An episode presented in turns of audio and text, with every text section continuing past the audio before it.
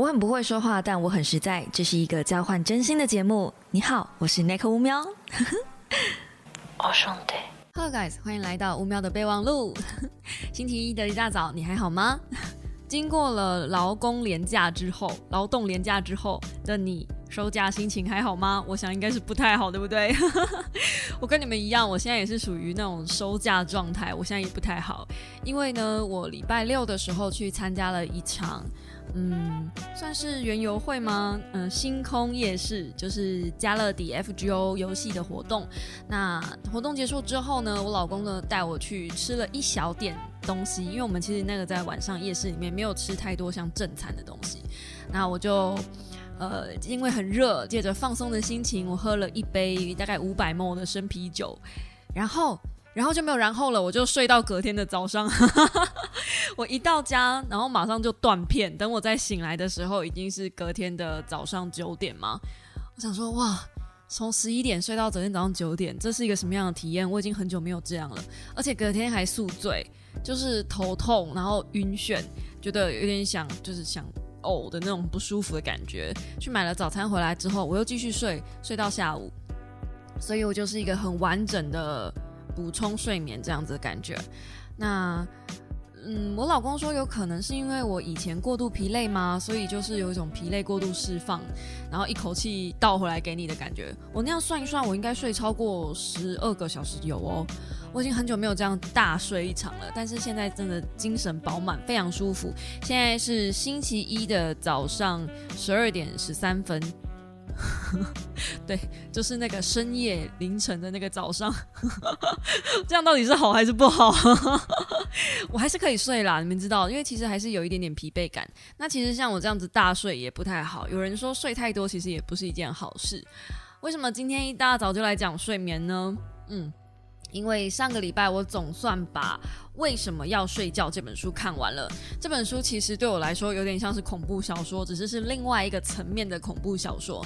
它里面有满满的那种关于睡眠的知识跟常识，还有医学知识，就是有关于如果你不睡觉之后你会发生什么样的状况，各种恐吓你，然后借此来呼应书名叫做《为什么要睡觉》。你为什么要睡觉呢？因为睡觉有很多的好处，然后很多的呃，如果你不睡的。话会有很多的坏处，那这个坏处呢的影响呢是会影响到你的身体健康。嗯，废话对不对？我们以前去看医生，医生都会叫你早一点睡，多喝水，对不对？你觉得你横出去看什么病，医生都会告诉你说你就早点睡，然后多休息，然后多喝水，然后你心里面就会 OS 说，如果我做得到的话，我还要来看医生吗？是不是？是不是？如果你也跟我同感的话，拜托五星留言好吗？你五星留言告诉我说，对我也一样，就是每次医生在跟我讲那些的时候，我都觉得医生你在攻什么小威这样。如果这都是废话嘛，我也知道，我就是做不到我才来看呐。但是其实你知道吗？医生这样是，医生说这些话，就是他也是由根而生，就是如果你能够从根本做起，早睡，那么你的身体健康就会，你的免疫力就会提升。因为睡眠是一个帮助你代谢掉你身体里面的有毒物质的动作，它是一种身体的自我循环。那如果你能每天借由早睡或者是多睡一点这样子的方式，去让身体的毒素代谢掉，那你本来你的免疫力就会好。这个是写在第八章的部分，所以今天我们也会就是 podcast 的部分，我今天会着重在第八章的分享，因为第八章真的是很可怕，非常可怕。你们知道我最近在健身，好，你们可能不知道，就我已经健身，呃，从去年的十二月开始健身，到现在是五月份，已经快要半年了，还没半年，但是快半年。那这半年来呢，我真的是。嗯，在吃的方面非常控制，我能够不要偷吃就不要偷吃，但我其实还是有偷吃啊，就我压力大的时候会想要吃麦当劳，那这其实是不应该的，对，不要学。可是其实当我压力大，其实是因为睡眠不足。呃，或者是说因为睡眠不足，所以压力大，这到底是先生鸡生蛋还是蛋生鸡的问题，就是一个嗯无解。但是当你睡眠不足的时候，你的身体的压力指数就会往上提升，往上提升的时候，你就会想吃垃圾食物，包含零食。你想半夜为什么会想吃宵夜？不是宵夜特别迷人，是那个时段你的肚子饿了。那为什么你那个时段肚子会饿了？不是，也不是因为你清醒太久，其实你去睡觉就可以了。你去睡，你有你们有没有想过，如果说你半夜就会肚子饿，那你为什么没有睡到一半饿醒呢？哦，是吧？所以其实是因为你清醒太久，你的身体机能需要那样子的热量，那导致到底是因为 醒了太久，所以要吃宵夜，还是因为嗯，就是没有办法睡，所以能身体需要能量，然后需要你让你去找觅食这个动作，无得无从而知。就是这本书其实也有讲一些，嗯，觅食会抑制睡眠这个动作。然后睡眠不够的话，其实也会强制你去觅食，所以这两个动作其实是有点相互相成的。那如果你没办法睡的话，身体机制为了让你活下来，就会想要让你囤积多一点的脂肪，让你去就是活下来。对，这是人体的生理机制。那生理机制既然如此的话，它会让你囤积多一点脂肪，所以当你在睡觉，呃不，呃应该说当你不睡觉的时候，你肚子饿了，你为了减肥，你不想吃宵夜，所以你就忍着肚子饿。Guess what？它不会先消耗脂肪，它会先消耗你的你好不容易练起来的肌肉。这也是为什么我练了快半年，我的体重。仍然保持在那个该死的五十六公斤，我几乎没有动，但是大家可以看到我的体态是有变的，因为我还是有让自己的身体比较紧实一点，但我就是很扎实的五十六公斤，跟那种很肥胖就是浮啊浮啊的五十六公斤看起来是有点不一样。我现在已经有点放弃去管那个体重了啦，就是我想我这辈子大概就是一个五十六公斤的死胖子，然后反正我只要线条看起来漂亮就可以了。我现在真的是有，比如说衣服啊，穿衣服比较挺，或者是体态。你你当你把身体肌肉练起来了之后，你很自然的就不会驼背，因为你的后后面的肌肉就是肩胛的地方有力量把自己顶起来，就不会往前缩。当然，我还没有到就是完全练起来有有力量的那个部分。这个我想就交给我两位不要命的健身教练，就他们两个会把我操到死这样子。Anyway，我们今天是要来讲睡眠，所以呢，当你很认真在运动的时候，或是很认真想减肥的时候，如果你没有睡饱，你就是在消耗那一些，嗯，就是等于是把健身房的钱白丢到水里面，意思是一样的。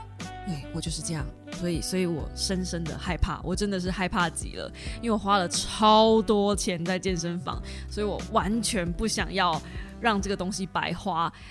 那。看了这本书之后，我真的觉得大家都应该看一下这本书，真的是被震撼教育。很多东西我都会觉得没有那么严重吧，但这书上讲的非常严重。关于呃睡眠不足跟肥胖，其实是一个有点算是我们已经前面我已经讲了嘛，就是它有点像是相辅相成的事情。所以有时候你会觉得说，如果我不运动，是不是就会变胖？但其实大家都会讲什么七分吃三分练嘛。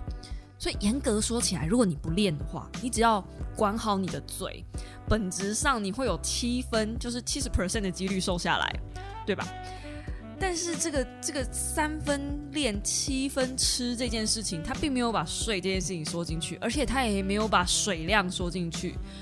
呃，我以前是一个很不爱喝水的人，其实我现在还是，我没有看到水的话，我就不会想主动拿水来喝。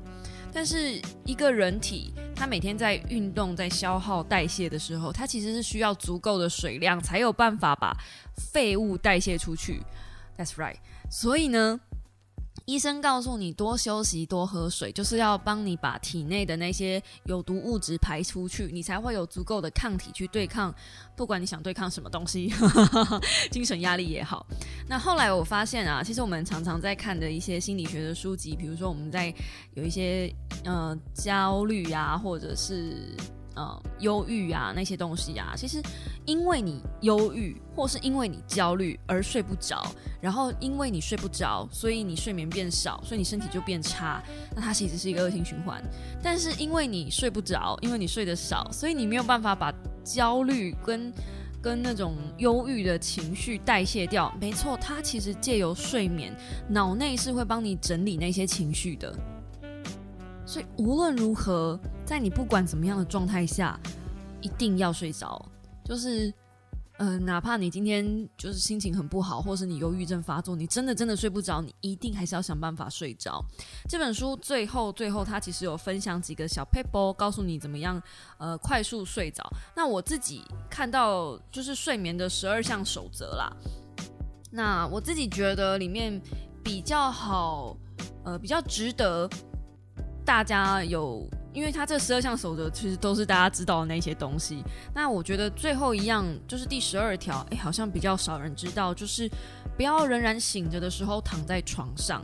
因为大部分的人会告诉你说，如果你睡不着，反正你就躺着躺着躺着就睡着了嘛，对不对？那其实不是，他是说，如果你上床的二十分钟后还醒着，或是开始觉得担心跟焦虑的时候，最好起床做一些轻松的活动，直到睡意产生。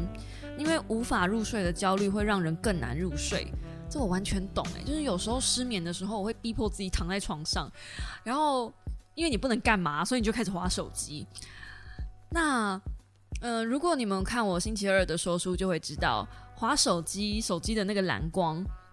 那个蓝光是会抑制褪黑激素的产生，而且它一次就是抑制，已经有人有医学证明，就是它会至少抑制百分之五十的褪黑激素产生。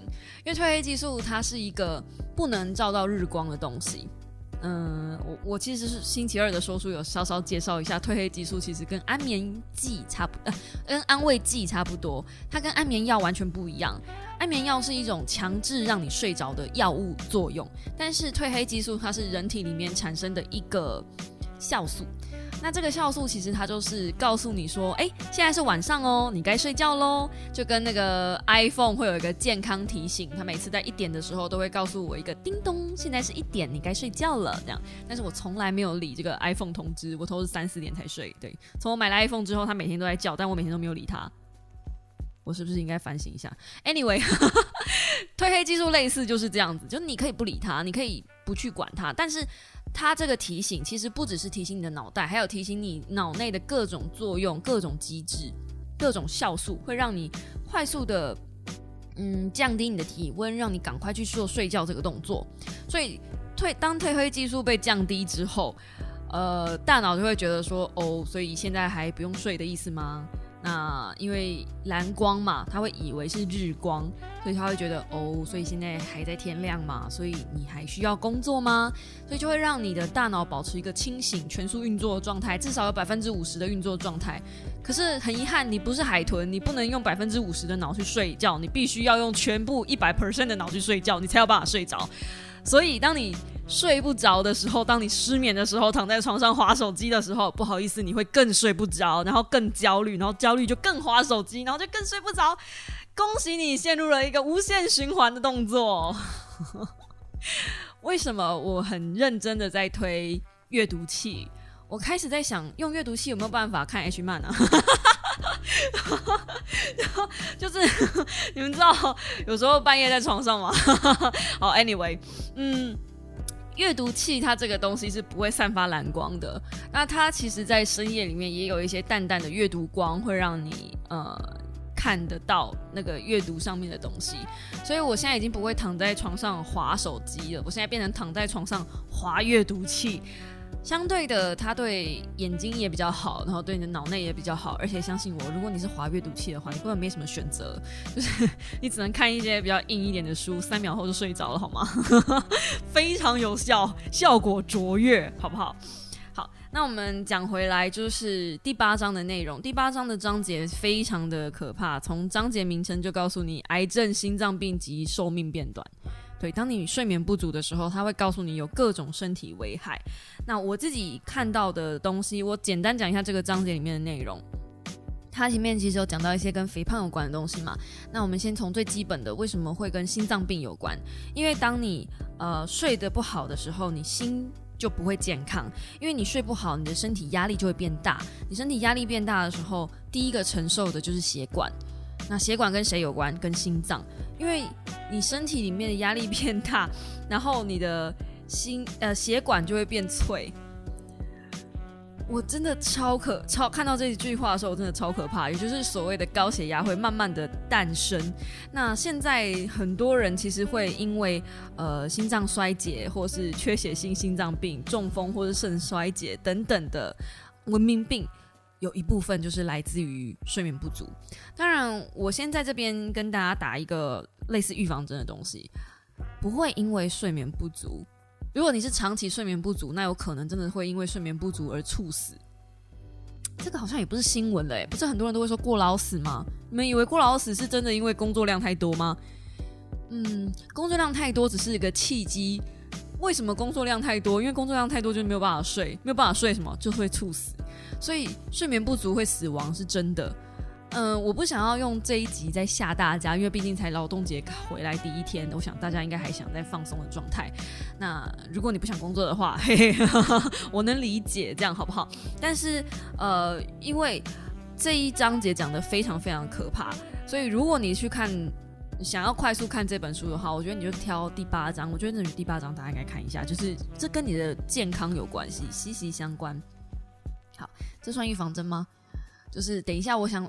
我我希望是大家不要被我等下讲的内容吓到，还是前面的十分钟已经快把你们吓死了？应该没有吧？我想大家的精神状况应该不至于这么容易耗弱才对。好的，那么呃，除了睡眠不足可能会导致你容易猝死以外，就是心脏病的部分以外，还有我刚刚前面讲的肥胖。那肥胖其实会引发的比较大的问题是糖尿病，像我们家就有糖尿病史。然后我一直觉得很奇怪，就是我们家嗯几个阿姨，包含我妈，我妈可能算是比较爱吃甜食的人，可是我的几个阿姨好像没有那么爱吗？我不是很确定。就是我其中有一个阿姨，其实我印象中她是没有那么爱吃甜食的，但她也糖尿病了。然后我想一下，我爸，我爸也有糖尿病，可是我爸糖尿病是因为中风，就是呃各种各式各样的疾病引起的一个糖尿病。那给大家就是年轻人，因为我们大家应该听 podcast 的观众应该都是在二十几岁、三十岁，就是还在壮年的时候，可能你们对疾病没有太多的概念。那因为我们家就是老人家比较稍微多一点，所以我大概看得到，尤其是我爸，我爸那时候他刚得一个，他就是先得一个小中风，然后马上紧接着就得呃肺炎，然后就肺癌，然后得了这三个东西之后，他就。我不晓得他的糖尿病是什么时候开始并发的，可能是在这中间就开始并发。身体的机制是一个这样子的作用，它就有点像是一台机器，每一个东西都是一个齿轮，扣着扣着扣着。所以当你得了一个病之后，你不会只有因为这个病。如果这个病在短时间内好，那当然是没事。可是如果你这个病呢，像是中风这种东西，它没有办法，嗯，咻咻咻的就好起来的话，那很有可能会因为这个病导致第二个病。那因为这个病加这个病，就会很快的又有第三个病，它有点像是 buff，一直不断的累积，超可怕。所以告诉你们，千万不要生病，就是因为这样。这些这些疾病会像那种骨牌效应那样子，一直不断的在在连锁反应。那为什么会说心脏病这个东西很可怕，或是血压升高这东西很可怕？你们想哦，血管是遍布在你全身的。它是供给你身体每一个器官最重要的一个元素。像我老公现在就是他呃骨头膝盖的半月软骨受伤，所以他要去开刀。那医生就跟他讲说，你的半月软骨没有办法好，因为骨头这个东西它是没有血管经过的，没有血管经过的就没有办法修护。那我们今天换句话来说，如果你的身体器官要修护，要靠的是什么？就是血液，就是血管。那严格说起来是血液里面的血小板那一些啦，就是修护作用嘛。我想大家都懂的，有看那个工作细胞那一部那个漫画的人，应该都会知道，就是靠血液在修复。那如果你的血压太高，血压太高，你血液流的慢，或者是血液流的过快，那它还来不及修护，你就经过了，是不是？你身体要嗯修护那些东西，它要的压力就比较大。我现在因为我不是医学，我不是念医的，就是这些东西我也都是纸上谈兵看来，所以我有可能一些地方讲错。但是在这个章节里面，他确实有说，由于睡眠剥夺，心跳跳得更快哦，所以是血液流动变快。那血液流过血管的频率增加，导致血压升高，同时受到过度活跃的交感神经刺激，会有一种压力刺压力激素的皮质醇的分泌也会长期增加，所以呢，就会让血管收缩，导致血压飙得更高。那更糟糕的是呢，通常夜里会提升生长激素，却因为睡眠剥夺而关闭。但是生长激素是身体绝佳的疗愈者，也可以修补血管内的内衬，也就是内皮。那由于这个生长激素并没有在就是作用，所以血管内就逐渐磨损。那睡眠剥夺等于血管承受高血压，同时你又无法修复这些血管，所以呢？身体血管处的那个系统就处于受损状态，那更容易发生动脉粥状硬化，就是血管阻塞。那一旦爆发呢，就会容易爆发心脏病和中风。对，就是一个这样子的连锁反应。那这个还只是最基本第一步而已。超可怕！我记得那个时候我好像在工作细胞 Black 吧。如果大家有兴趣的话，可以去看一下那部动画。那部动画其实真的我也看得瑟瑟发抖。里面其中有一部有一幕就是那个身体长时间没睡，然后他又吸烟，所以他的血管确实就是呃引发了血血那叫什么色色衰，嗯。栓塞，栓塞，没没错，栓塞。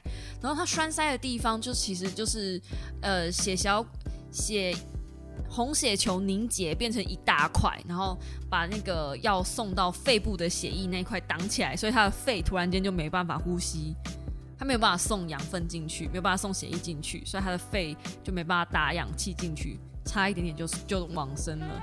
我想，嗯。过劳死的猝死应该就是这样子吧，嗯，几秒钟就去了，超级可怕。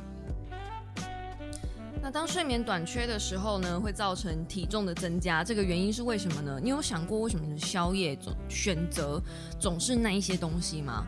比如说洋芋片，比如说一些高热量的垃圾食物，或者是二十四小时麦当劳啊，这通常都是我的选择。我不晓得你们的是什么，但是我通常都是麦当劳或者洋芋片。对，那。后来我才在书上发现，我直接念一小段给大家听。睡眠短缺造成体重增加，并不只来自于你吃下更多的东西，而是在乎你对于食物的选择。当每晚睡眠少了几个小时，人们对于甜食、含大量的碳水化合物以及咸食的零食，就会渴望提高到三十到四十 percent。对于高蛋白质丰富的食物，呃，乳制品或是高脂肪的食物呢，则渐渐减少，喜好程度比睡眠充足的人高达十到十五 percent。那为什么我们受呃睡眠受到剥夺的时候，会想要吃到这种可以快速得掉热量和糖的碳水化合物呢？作者做了一个实验，邀请一群人来进行一个。呃，睡饱跟没睡饱的一个实验差距，就是选择宵夜这样子。那在睡眠剥夺的状态下，其实大部分的人都会选择比较高热量的食物，并且去观测他们脑内的一些波动。那在同样的两种条件下，发现睡眠缺乏时。前额叶皮质区的那个监督区域，也就是帮助你深思熟虑跟控制决定的区域，会变得比较不活跃。相对的，比较原始的脑内结构，也就是驱使欲望的区域，对于食物的反应会更加强烈。在夜晚你睡眠不足的时候，其实你是没有办法做一些比较。嗯，控制性的决策的，所以在那个状态下，你对于原始的欲望会比较大量的产生。那原始欲望就是对于热量，因为我们就是要囤积热量嘛，所以你就会比较想吃一些高热量的食物以及不营养的东西。绝对不是因为那些东西比较好吃，我想绝对不是。我记得我以前看过一个日本的减肥节目，然后那个节目就是让一个年呃很胖很胖的女生，请她每天睡饱八小时，然后并且喝充足的水，就这样子而已，也没有强迫她一定要运动还是干嘛。可是那女生就做一些简单的有氧，她好像也不能做太激烈的运动，因为会伤膝盖。那那个真的是。呃，已经胖过一百公斤，超过一百公斤了。所以我印象中那个女生，她就是每天都睡饱八小时，然后喝喝足够的水，而且吃还是一样，就是吃一些高热量的东西。但是他就嗯，可能有比如说骑脚踏车，或者是在游泳池里面走路，没有游泳就走路，嗯，就这样而已。就这样，他活生生我记得有瘦掉二十公斤吧，好像一个月。但是他的体体质毕竟是比较特殊体质，人家已经胖超过一百公斤了，所以呃，他要瘦相对是比较快的。那那个印象我印象很深刻的是，他就是请他睡饱而已，呃，睡饱跟喝水，请他这两件事情一定要做到。运动东西他反而没有强制要求。那甚至有一集。的其中一个来宾就真的是只做这这两件事情，就是睡饱加喝水，然后真的就有瘦下来。但他们找的那些对象都是体重相对比较高一点的人，所以我不是很确定，如果你是一般正常想要减脂。增肌的人有没有办法用这一招？我想应该是没办法的啦，对，不然太偷懒了。但是运动是真的有点帮助的，对，所以我我录这一集也绝对不是要跟大家讲说，从此以后我们减肥就是运动，就是睡觉而已，不需要运动。我也没有要这样子说，嗯。那如果你不睡，还有什么坏处会发生呢？首先，你的生殖器也会出问题，没错，就是繁衍的那个系统也会降低。然后，因为你免疫力降低了，所以你罹患癌症或者是一般疾病的风险也会变高。那假设有癌症的话，当然就更不用说了，可能会助长。如果你不睡觉，会助长癌细胞的发生。也就是说，基本上是百害无一利啦。就是不要不睡觉，你多睡觉就是有好处的。OK。那最后来分享一下我最近在 Netflix 看的一部剧啊，怎么这么突然啊？嗯，就是最近看了那部电影，那部剧叫做《黑道律师文森佐》，我没有很推荐大家看。嗯，它是好看的，因为毕竟是宋仲基嘛，帅，就是一个很奶油的小生帅哥，穿了各级穿了各大西装，帅到爆炸。然后里面很多韩国的制度性行销的东西，嗯，就是有吃的有喝的，各式各样都有。然后女主角呢，我之所以会看这一部剧，就是因为有小猫跟我说，我长得很像里面的女主角。到底哪里像？那女主角我真的觉得不是跟我是不像啦，对，但是至少有五个人来跟我说，哎，你长得很像她，哎，就是那种很正气凛然，然后不顾形象。我心里面想说，OK，好哦，如果是这个方面的话，个性上面像我可以接受啦，就是个性很像。那 Anyway，这部戏我为什么呃要这里挑出来讲，可是又不推荐大家看呢？主要原因是这部戏。我一看也是停不下来，因为我是属于那种，即便是再烂的剧，我看了都想要把剧情看完。那他是属于那种很爽的爽片。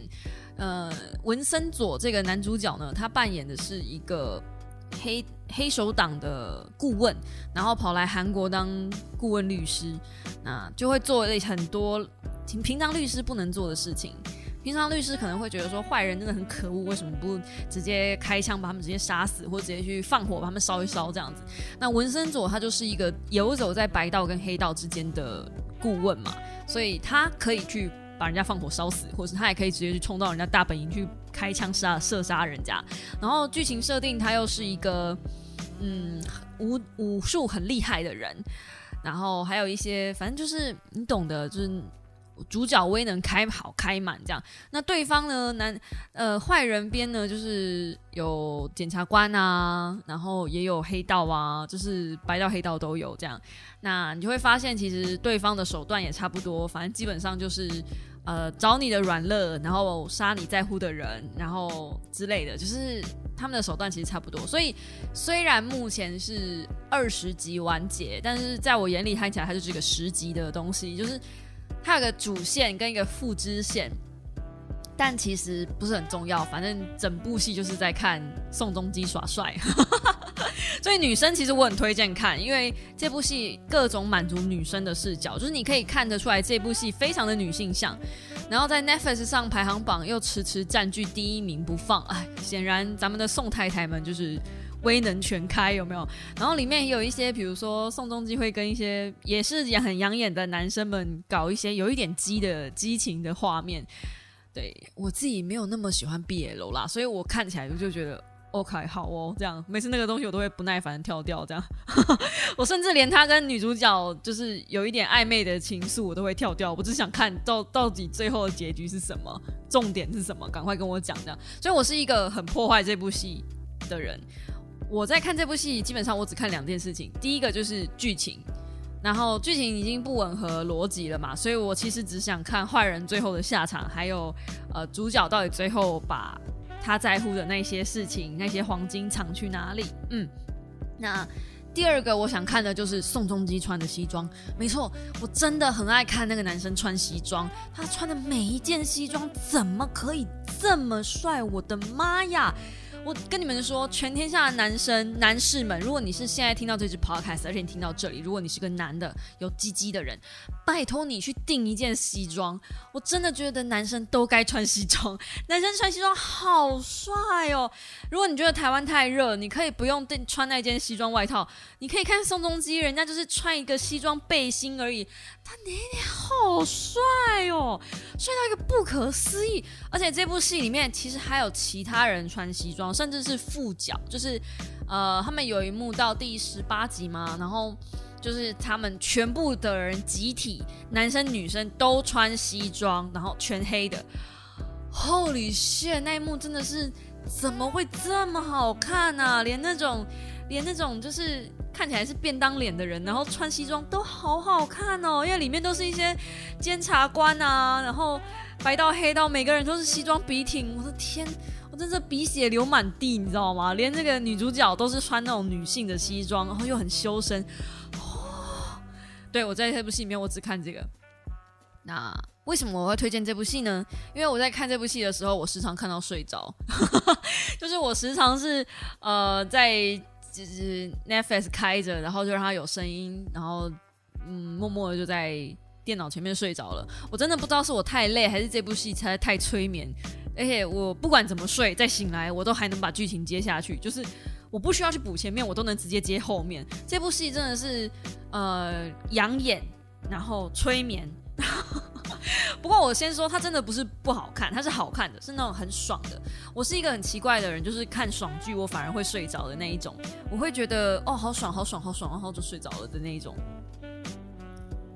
我没有在开车，我刚刚才意识到我自己讲了什么。但 anyway，我觉得这部戏，如果你是失眠的人，可以看看；或者是你是跟我一样是这种西装或者是制服控的人，也可以看看，是真的能够身心灵满足啦。还是我最近欲求不满实在太多了，不知道。好啦，年年假也结束啦，大家也该收收操啦，对不对？就推荐大家看一下，就是为什么要睡觉？因为毕竟呢，在这个文明社会、已发、已开发或是开发中的国家，真的文明病越来越多。那很多的文明病其实都是因为你没有睡觉而跑出来的。我开始在怀疑，是不是那么多人在。这个已开发国家，或是开发中国家，或是现在台湾，你看压力这么大的地方，会不会就是因为我们每个人都没有办法多睡那么一个小时，所以会让我们压力变大，然后导致我们的呃忧郁跟精神状况都不好？我我在想，会不会也有这一层的原因？不要每次都把原生家庭搬出来骂嘛，对不对？总是有一些其他什么的可能，对吧？那也许我们能够先从宠爱自己，先从多睡一个小时开始。是不是比较有点机会呢？